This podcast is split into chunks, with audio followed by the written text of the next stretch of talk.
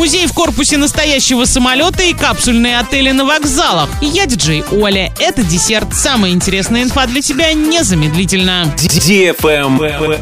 News. На минувшей неделе оренбуржцы женились больше, чем разводились. С 8 по 14 августа день рождения семьи отметила 121 пара. Разводов зарегистрировано почти в три раза меньше – 42. Также на минувшей неделе в Оренбурге родился 131 малыш. Необычными именами стали Виталина, Капиталина, Марьяна, Дана, Дарина, Мия, Данелия, Мира. Среди редких имен некогда популярные Надежда, Владимир, Петр, Павел и Вера. Кстати, было зарегистрировано 18 актов о перемене имени.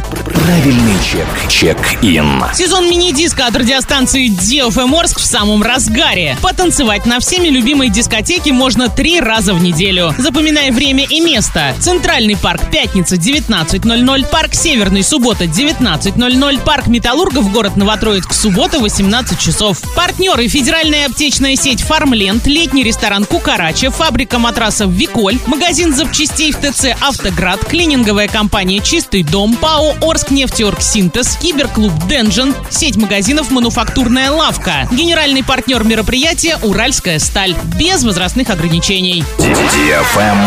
Лайк.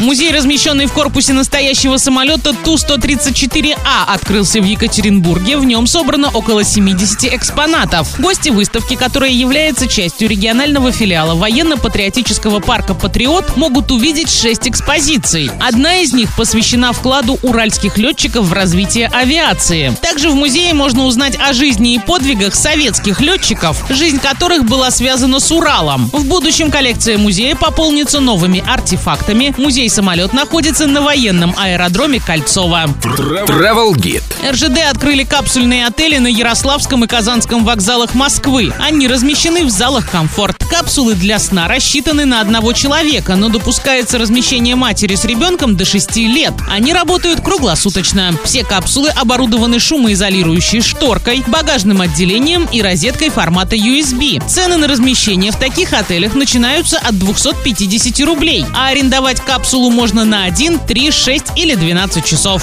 На этом все с новой порцией десерта специально для тебя. Буду уже очень скоро.